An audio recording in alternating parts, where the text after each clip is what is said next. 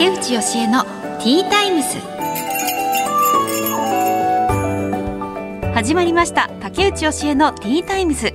毎回大手企業からベンチャー企業まで経営者の方企業を代表する方をゲストにお招きして仕事へのこだわり時代を生き抜くヒントなどお話を伺っていきます。パーソナリティは私竹内義恵が務めさせていただきます。今年最初の配信2022年始まりました。明けましておめでとうございます。いやどんな年になるのかな。皆さんにとって良い年でありますように。あの私はいつも年明けはどこか神社に行っておみくじを引きます。それでね大吉だと本当にテンション上がって今年1年は絶対にいい年になるんだっていう確信を持って臨めるんですけれどもなんでねちょっとこの後 神社に行きたいなというふうに思ってます。さあそれでは始めてまいりましょう。今回のゲストお一人目は山下会計事務所所長の山下正弘さんです。そしてお二人目は先進電機株式会社代表取締役の金沢健一さんです。会計事務所と電気工事など行われている会社ということでこの番組でそういった、えー、事業内容の方は初めてですかね。どんなお話が聞けるのか楽しみです。最後までどうぞよろしくお願いします。竹内義恵のティータイムス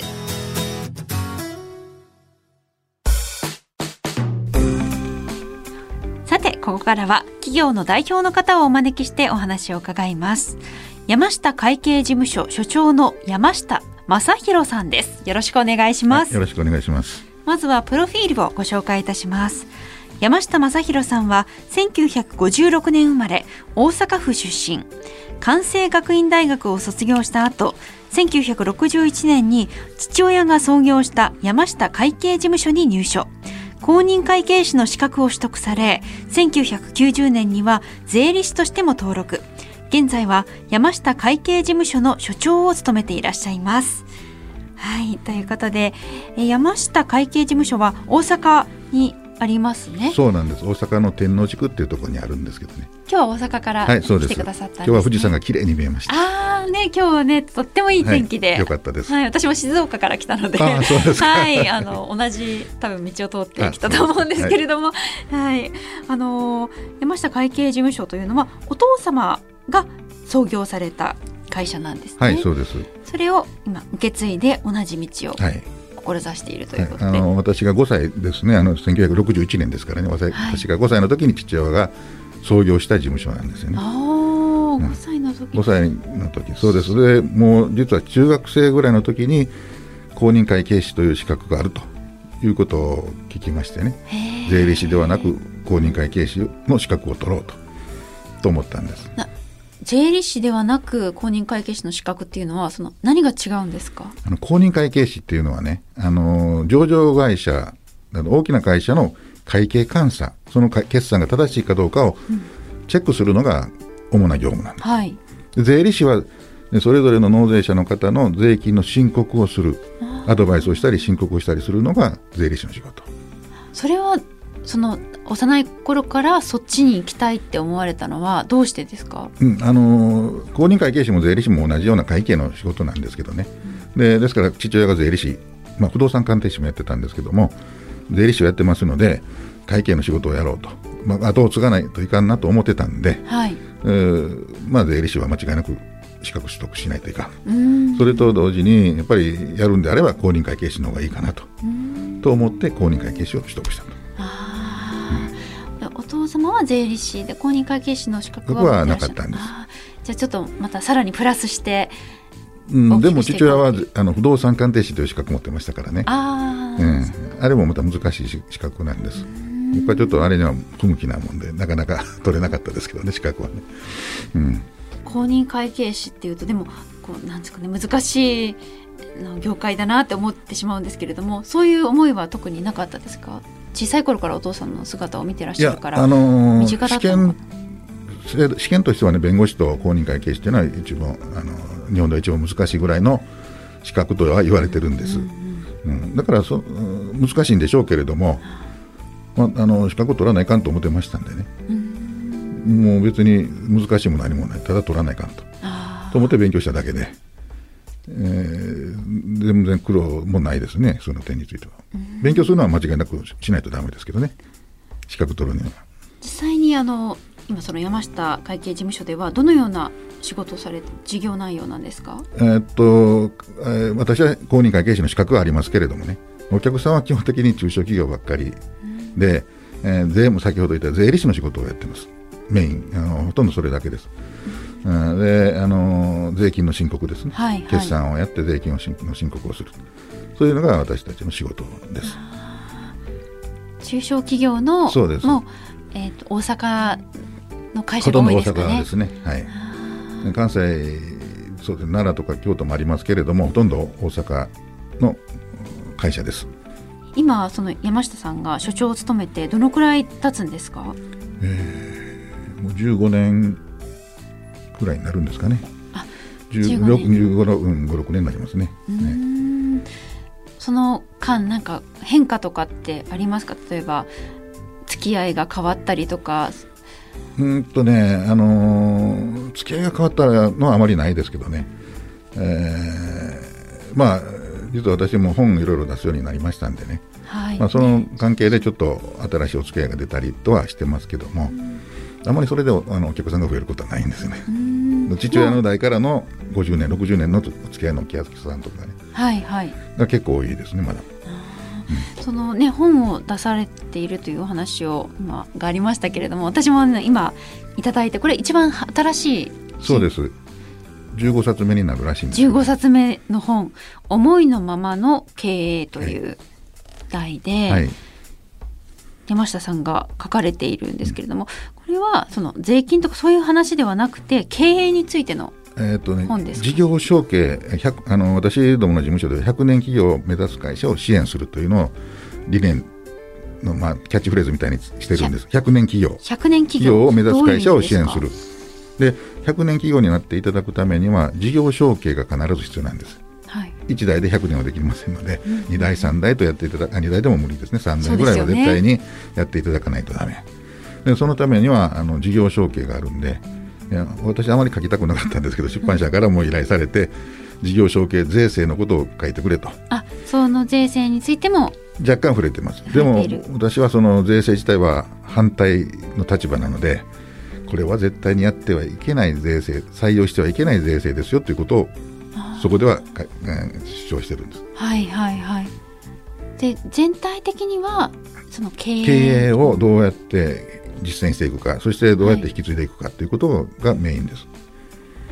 はい、経営コンサルティングの指南書まあ、指南書、まあ、うちの事務所の職員は一応これをベースにやってくれということはうちはあの私どもは言ってるんですけども。ね、あの山下さんの経営のあるべき姿というかはどのような考えを持っていらっしゃるんですか？ここにタイトルがね思いのままの経営としたのはね経営者が思った通りの姿の会社になりますということなんです。うん、で思いのままということはどうやって表すかということなんですけどもその思いのままを表すのは経営理念なんです。会社の経営理念、うん、でそれを社員に伝えるのは経営者なんですけどね、えー、この本にもちょっと図は入れさせてもらったんですけども経営理念が木で言えばね根っこの部分なんです。はいはい、でそれをそこから立ち上がっているのが経営者、うん、幹の部分が経営者。でその上に枝とか葉があるんですけどもそれは従業員であったり、まあ、お客さんもそういったところに含まれてくるんでしょうけれども樹木で一番大事なのが根っこなんですよね経営理念そして経営者が大事なんですよ。でそこをしっかりとしていないと、いくらいろんな商品があってもだんだんだんだん廃れていってしまうんで。あやっぱ理念ってそれだけ大事なんですね。大事なんです。でその理念が経営者の思いであるんで、はい、その思いを大事にしていくとその思いの通りに経営は成立していくとだから思いのままにやろうとすれば経営理念をしっかりと、えー、確立することが大事だということをお伝えしたいからこの本を出したんですけど。その100年企業っていうふうにおっしゃってましたけれども、うん、それもまあ最初の理念をずっと受け継いでいくことが大事だっていうことですか、はい、そうです。あ、まあ、あの一番大事なのが創業者が立ち上げた時の考え方理念。それが大事なんです、何のためにこの会社を作った作ろうとしたか。それが大事なんですよ。例えば創業者の理念が、まあ、途中でねあの継承された後にあの違う人が経営者に回った時にそれが曲げられてしまうこともあります。ありますよね。それは良くないというあの私が見た限りではあまり良くないケースが多いです。どうして良くないですかね、えー、どうなんでしょうね。その理由どうしてかちょっとわからないんですけれどもやはり創業者はあの社会のために何とか自分が持っている能力を全部こう社会のために、えー、提供しようというようなねなんか覚悟があったと思うんですよね、うん。うん、ところが2代目3代目になってくると大体成功した会社が多いですから裕福な生活をしたりね、自分が何かしたしなくても生きていける、はいはい、そういう環境で育つことが多いと思うんです。だから何かを提供しなくても、勝手にできるからで、まあ、自分のかっこいろんな最近のいろいろ流れでかっこいいテーマを持ち出して、でこれを理念にしようとかね勝手に考えることが多いんです。大体それは失敗します。良くない方向に行きます。まさに山下さんもそういう意味では2代目でいらっしゃってお父様の思いを大事にすることが大事にされているということ、ね、うん、ところがね父親は何も言わなかったんです。おうん、理念がなかったいや理念がまああったんでしょうけどね、うん、何も言わないんですよね。はいはい、だからまあこういうことやったんかなということを、うん、お客さんにどう接するかというのもやっぱり父親がやってたことを思い出しながら。あじゃあ特にやっぱりそういう意味ではそれをあの次の代に渡す時にちゃんと理念を伝えておくことが大事だっていうのもあります、ね、そうですねだからまあまあ100年企業を目指す会社を支援するっていうのは私どもの理念のキャッチフレーズにしてるんですけどもそれをやっぱりこう、まあ、私がこのキャッチフレーズを私が作ったんですけども、はい、まあ、父親はそういうふうに考えてただろうということで作ったんです、でこれを大事にまた後の後継者をやっていただほしいなと思ってるんですけどね。結構あのそのこの本の中でも歴史を遡って般若心経の話そうですね。般若心経ね。あのこれ仏教 般若心経の話って書いてあるんですけども、はい、これはど、まあ、第一章が般若心経の話からなんですこれは10年ほど前にも同じこといろんなことを書いたんですけどね。これから景気が悪くなる。その中で生き残るのに般若心経が大事ですよ。ということを書いたんですけども今回はもう般若心経が経営の根幹になければいかんというつもりで書いたんです。でなぜかというと、先ほどから出てます経営理念。経営者の思いなんです、その思いが実現するということを信じる人しかそれは成功あのに到達しないという思いでその般若心経に書いてあることが大事なんですこれを理解することが大事ですよということを伝えたい。般若心経には例えばどんなそのどんなことが書いてあるんですか？そうなあのいろんなお坊さんたちがねおっしゃるのがあるんですけど空っていうのが出てくるんです。空っていうのはねあの物理の世界とかで言ったら真空の世界ですけどもね空はあの心の世界なんです。我々の人間で例えると心の世界なんです。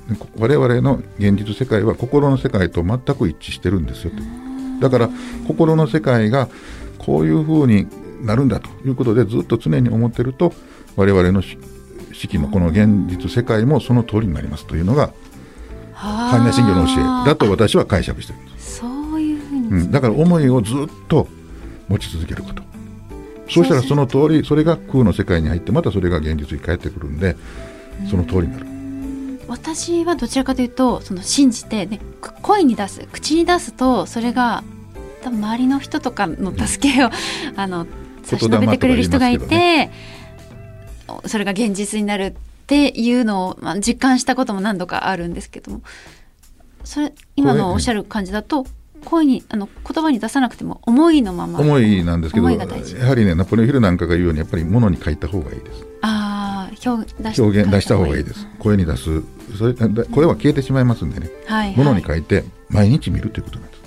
人間は忘れる動物なんで、はい、すぐ忘れてしまうんです。思っててもすぐ忘れるんです。そうですね、うん、だから今日思ってても明日忘れてますからね。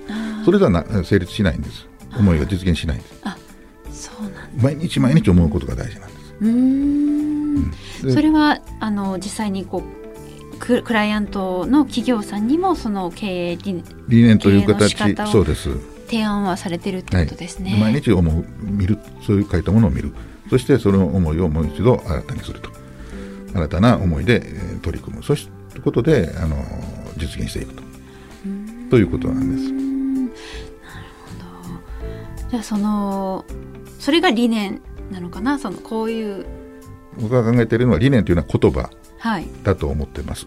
言葉で表現するのが理念。うん、で絵とか、あのーイメージで、あのー出てくるのがビジョンだと思うんです。はい。だから言葉の理念が最初大事だと私は思ってでそのその後からいろんなこうで具ビジョ体的なンビジョンをどういうどうあとそこから後でつけていく作っていくんですけどどういう形がいいかとかいうのをそれでイメージしていくわけですなるほど。そういったことが大事。はだから理念は言葉でまず作ることが大事だと。はいい。うこはとなんです、い、その理念は、えー、と相談した方がいいんですかね？周りの人にいろいろ。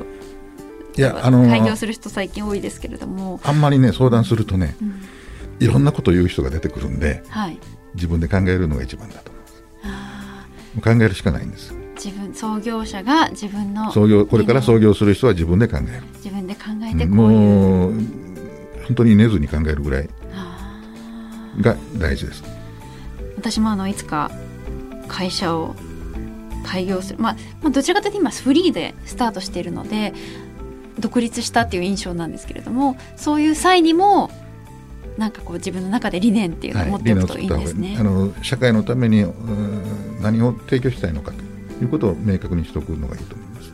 社会のために何をしたいのか、うん。人のためにね。世界のために。あるいは世界のために何かしたいというのを明確にする。でそれと先ほどちょっとこうしたいなとかいう話出てきたんですけどね、えー会社作りたいなとかね。まあ、そうですね。ね。あの会社を作りたいとかねこうしたいという思いははっきり言ってダメなんです。はあの般若心経に書いてあるんですけどそれもね、えー、般若心経の最後に書いてあるんです毎日唱えなさいということで、ギャーテーギャーテーハラギャーテーハラソーギャーテーボージスワカっていう、うんまあ、呪文のような言葉があるんですはい。これはあの意味としてはできたできたできましたありがとうございますという意味なんですでできたできたということを宣言するんです毎日したいなということはしたいっていう自分が実現してしまうんです。したいということはしたいということはまだそこに到達しないということなんです。これができたって。できたというもう過去形で思うんです。ああ、過去形で。できたできた。ありがとうございます。というのが般若心経で言われていることです、ああ、わかりました。うん、そういうことなんですよね。じゃあ理念として宣言してそれを実行するっていうまあ、ただ実行はなかなか難しいですけど思いずっと思い続ける。思い続ける。これをやるんだということを思い続ける。毎日毎日。やったっていうふうにできたできた。とねそれができたというイメージをずっと思い続ける。それが経営として山下さんが推奨されているやり方。なかなか言うこと聞いてくれませんけどね。実際にはね。なかなか実行するのはね、うん。でもあのすごくそのなんだろう皆さん、まあ、私自身すごく参考になる考え方だなというふうに思いました。はい、ありがとうございますはい。ありがとうございます。貴重なお話を伺いました。お時間が来てしまったようなので、はい。ということで、山下会計事務所所長の山下正弘さんにお話を伺いました。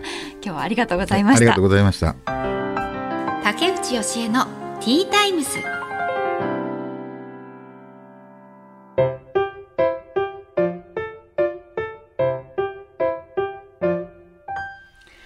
それでは次のゲストをお迎えする前に本日の一品をご紹介します。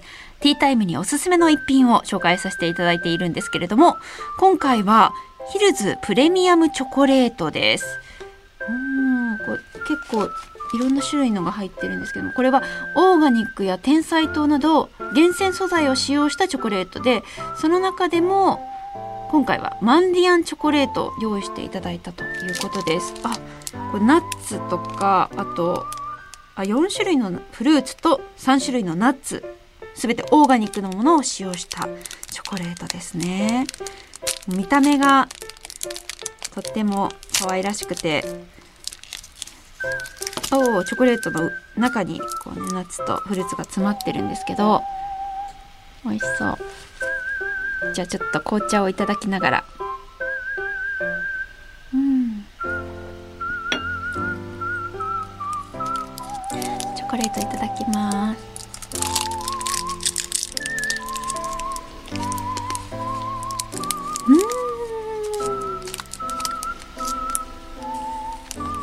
うん。うん。美味しい。チョコレートも程よくブラックめで。でも甘みもあって。でフルーツとナッツの香りが本当に広がりますね。こういうの大好きです。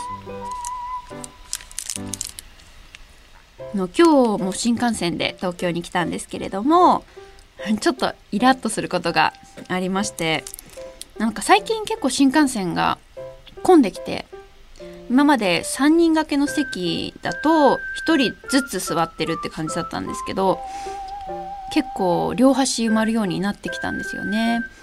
でまあ今日もその1人だけじゃないなとか思いながら予約してであの新幹線に乗ったら窓側に結構大柄の男性が座っていてでその方は足組んでてで足の組み方もなんかこう足を膝に乗せるみたいな。だから靴の底が見える感じのあの ちょっと幅を取る 座り方をされててで真ん中の席になんかコートと荷物2つぐらいドカンって置いてあって別に私も荷物そこに置かないんで結局。膝の上に乗せてるのでいいんですけどね。だけどなんかこうポーズだけでもちょっとこう1個か2個棚の上に置いてくれればいいのにとか思いながらもやもやちょっと軽くしながらまあいっかいっかって。あの乗ってたら次の駅で止まってでその男性が降りたんです。あなるほど。次の駅で降りるからどかさなかったんだ。あ申し訳なかったなイラッとして。と思って。一気にその男性への見方が変わってですね。その男性あのゴミもちゃんと持って帰ってたんです。いい人じゃん。と思って。印象が ガラッと変わり気分も私も治り ちょっとうたた寝しながらやってきました。ねそういうことありますよね。いやでも新幹線が混み出してきたからちょっとそこはそこだけは残念ですね。はい。さてこの後お招きするゲストなんですけれども先進電機株式会社代表取締役の金沢健一さんです。この後たっぷりお話を伺います。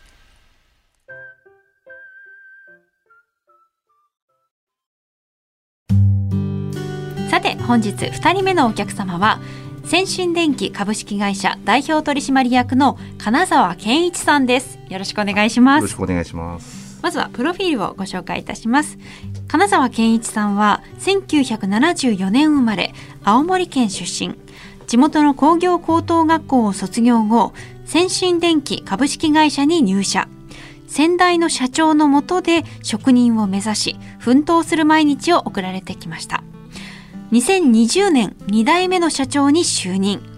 伝統を受け継ぎながらさらなる事業展開を目指していらっしゃいます。先進電機株式会社は、えー、大田区にあるんですね。そうです。東京都大田区東京都大田区に。本社を構えてます。はい。どのようなことをされている会社なんですか？まあ主に通信電気通信業と電気工事と,、えーと、測定器のまあ構成っていう計測器の構成っていうのを主に、まあ、3つの柱でえうちの会社は事業してます、はい、電気工事とか通信工事と測定機器の構成、はい、ちょっと馴染みがないそうです、ね、あの分野なんですけれども、えー、なかなか3つ一緒にこう事業としてこうやってるってのはなかなかまあ、僕が言うのもなんですけどなかなか少ないとは思うので。はいはい、大体は例えば電気工事を使ってる会社だったらそれだけみたいな、ね、はい電気工事なら電気工事。で通信なら通信。で構成分野だったら構成の分野だけみたいな。どうしてこちらではそれがすべてやってらっしゃるんですか、まあ、やっぱり時代のニーズに合わせてこうあの工事だけじゃなくてあの電気工事だったら電気工事ですけども通信も取り入れてこういう今のこの放送の時代で携帯電話のこれだけの普及にも関わってくるので通電気もできなきゃいけないし通信もできなきゃいけないということで。であと測定器の構成ってまあ保守みたいな感じなんですが、工事っていうのは波があるので取れる時も取れない時もあるので。で保守のところがこうメンテナンスみたいなものなので定期的にこう事業としてはこううまみがある事業なのでそれをこう一緒にしてなるべくこう事業としてはこう波を少なくも儲かってる儲かってないこう波を少なくこう、はいはい、するように全部あのやってるっていうことがうちの強みですけどね。まあ、はい。確かに電気とか通信とかその家を建てるときに必ずどっちも必要となりますもんね。ええ。みんなそれぞれその分野の電気や電気のプロに頼むとは思うんですけども、うん。はいはい。それをここちらで先進電機さんに頼めばどっちもやってくれるっていうんだったら、そうですね、はい。ありがたいなっていうそうますよね。やはりお客さんとしても頼む方も一つの業者に頼んだ方がうんうん。いろいろコスト面でも安くはなるだろうし。でここの人に言えばもう全部やってくれるってなればお客さんも言いやすいでしょうから。そういうのがまあ狙いというか。うん。ですね。はい。これはあのもう、えっと先代社長の頃からそのようにな事業内容だった。最初からそうだったんですか？そうですね。最初からもううん先代の社長はもう今これから通信の時代になるからってことでもともとは電気の会社だったんですけどもともとは一番最初は電気の会社でもでもこれからも通信の時代になるからってことで通信を強化していってっていう。えーでその頃はい、そうですよね。その頃金沢さんは職人としてそうですね。働いてらっしゃえったから、などちらもできるんですね、勉強されたんですか？えまあどちらもできることはなかったです。全然で最初はできはしなかったですけどあのーみんなと一緒にこう勉強しながらやっていったって感じですけどね。はいはい。工事とか通信工事で一番大変な部分ってどういうことですか？電気。そうですね。やっぱりいろんなまずお客さんの要望が何かを聞くことが一番大事なのでもう決められた仕事で決められたってななのでお客さんあこれもつけてくださいこれもつけてくださいあこれちょっと調子悪いんだよなっていうのがポンポンポンポン出てくるのではいはい。やっぱそれに対する対応力じゃないですかね、えーうちの一番のモットーのどこにしてるんですけどでそれには確固たる技術力がないといけないしあ。確固たる知識もなきゃいけないので。なんかこれ、はい。ここの電気はつけにくいんだけどなみたいなことですか？ここにちょっと穴開けてつけてみて、ん。ちょっとちょっとつけたいなってこのシャンデリア気に入らないからちょっとこの これに変えてくれとか。はいはい。このこの色のこの壁はちょっともうちょっと違う色にならないかとか。あ壁の色までやってらっしゃそうるんですか？そうそういうのもややります。はい。そうなんですね。やるのではい、へー。なのでえーじゃあ、うん。なんか今言われてもなとか 今言わないでよっていうのはありますけどでもあまあでもそういうお客さんも結構多いので、うんうん。あじゃあ少しちょっと待ってください。じゃあちょっと考えますみたいな感じですぐその場その場では出さなくてももう 1, 1時間2時間後には答え出したりとか。あと通信今電気の話でしたけれども、はい。通信工事っていうと、えっと電話そうですね。の配線とかですか？電話とか無線とか、まあ、携帯電話もその一種ですけども。はい。んけそういう感じです携帯電話って何かする必要あるんですか？やっぱり携帯電話はアンテナがあってこその携帯電話なので、はい、はい、アンテナアンテナがなければアンテナが立ってなければ携帯あの電波通じないので、うんうんうん。そこの基地局を建てたりとかあそうなんですね。あ立てたりとかそういうこと、えそうか基地局を建てたりもされるんですえねでで我々がこう電話できてるのはそういう方のおかげなんですもんね。そうですね。で当然アンテナっていうのはその一箇所だけじゃないわけですから。で何十箇所何百箇所何千箇所って日本全国で言ったらあるので。はいはい。で当然耐久年数っていうのもあるのでまあやっぱり定期的に更新しないとその設備が古くなるのではいそうはいい。うのも更新していかなきゃいけないあのあとはあれですよね。災害時とかあの電話がつな携帯電話がつながりにくくなることとかもありますけど、あれは、今はもうやっぱりもう本当に災害の時代なので、うん。いろんなところで日本で災害が出てるのでやっぱり建物が崩れてアンテナが崩れてあったら全く使えないインフラが使えない状態になるのではいはい。やっぱそういう時に通信手段っていうのはやっぱり無線っていうのが重宝されて、まあ、各自治体に無線がはいはい。あると思うんですけど、そうか、はい。携帯電話がつながれなくなったら無線で、はいそうですね。なるほど。いやなんかもうすでに学ぶことがいろいろありました、はあそうやってねあの私たちは電気を使えてるんだとか あの、ね、連絡取り合えてるんだっていうのが。うーん。ちなみに企業理念っていうのは終わりなんですか？理念はまうん。あ先ほどの話にも絡むまずお客さんから言われた通りじ迅速な対応とはい。でその裏でのバックのちゃんとした信頼の技術と、まあ、あとアフターフォローって安心のサービス一応この3つを一応うちの会社では理念としてはい。それは考、えー、と先代の社長がそうです。はい。ああの先代の社長からのモットーでまずはお客様に迅速に対応しなさいと。でそれには確固たる技術がなきゃいけない。まあ信頼の技術ですよね、うん。安心感。で工事終わってそのままではなくてちゃんとその後のアフターフォローもしなさいと。そそんであ安心のサービス。まあサービスですよねもうちゃんとしなさいって。はいやっぱり工事終わったら終わったでも、じゃあ知らないっていうんじゃやっぱりお客さんも困っちゃうので、うんうんうん工事終わってからもそれなりのちゃんとバックアップというかアフターフォローというかもちゃんとして初めてセットのなるっていうことで。これからの時代を社長として会社を盛り上げていかないといけないと思うんですけれども、はい。これからの時代を生き抜くヒントっていうのは何だと考えてらっしゃいますか？もうこのコロナ で就任した時にはもうすでにコロナ。ね大変な時に 就任されましたね。社長がもうねちょっと病気でちょっと亡くなっちゃってでまあ僕が2代目を継ぐことになってもう3月なんでもうすぐですよね。3月で4月に緊急事態が出て工事自体も結構ストップになったりとか。当然ああの発注側も発注しないような状態がずっと続いたのでうんあの大変だったんですがやっぱりもう世の中の何があるかわからないのであのこういう変化に強い人材とか変化に強いいろんな意見を取り入れてもう一つの考え方じゃなくて今のこのコロナの時代も誰も予想はしてなかったわけですからそれが今こういう時代でだから、まあ、まだまだこの先もどういう変化が待ってるかは全くまだ誰もわからないっていうのも本音だと思うのでだそういう変化に強い人材。だその変化にも対応できるような対応力のある会社。でも作ってるのは人なのではい、やっぱり会社人の人が作ってるのでロボットが作ってるわけじゃないので。だその人の考え方を柔軟な考え方を取り入れながらこの今の変化に強い人材を育てていくのが一番かなっていうね本当ですよね。何があるかこれから先は わからないからいつでも対応できるように。そうですね。そういう人材をちょっと育てていきたいなってういう一つの考え方にこだわりすぎないで、えーやっていきたいなっていうのはありますね。で会社もそれに対応していくように。うんうん。でまあ僕一人でやってるわけではないので一応みんなちゃんとそういういろんな意見を集めてあのじゃあどうやったら会社が良くなっていくかっていういろんな意見を集めてっていうそういう意味でもこう変化に強い会社をでそのためにやっぱり一つの一つの考え方にこだわってたんじゃダメなのでこういう考え方もあるこういう考え方もあるっていうのをまあそれをまとめるのが私なので、はいはい、それをまとめてえあの女性でも男性でも外国人でもいろんな考え方あるのでだ偏ったあれではなくてっていうことで。だ結局女性もさいあの積極的に採用は去年もしましたし、はい。そそうかそうそうですよね。その採用のところでどういう人材を取るかっていうのはええ。社長にかかっているわけですもんね。はいわはいかりました。貴重なお話ありがとうございました。は先進電機株式会社代表取締役の金沢健一さんにお話を伺いました。はいありがとうございました。はい、ありがとうございました。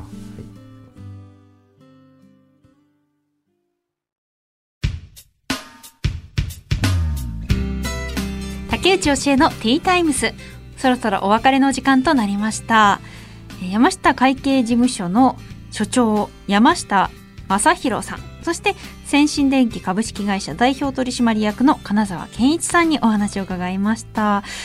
共通している点がありましたね。先代の理念を大事にしているということですね。うん。なんかこう経営する上で共通するポイントがあるなというふうに感じました。あとあの金沢健一さんはその職人さんたちの中で新たに社長に就任されたということでやっぱりあのですかね職人さんってあのご自身の技術とかプライドとかおありになる中でその新たに社長に就任するっていうのはいろいろご苦労があるんだろうなっていうのを あの放送後にちらっと伺ってはあそうなんだなというふうに思いました。ということで竹内教えのティータイムズお時間となりました。お相手は竹内教えでした。また次回お会いしましょう。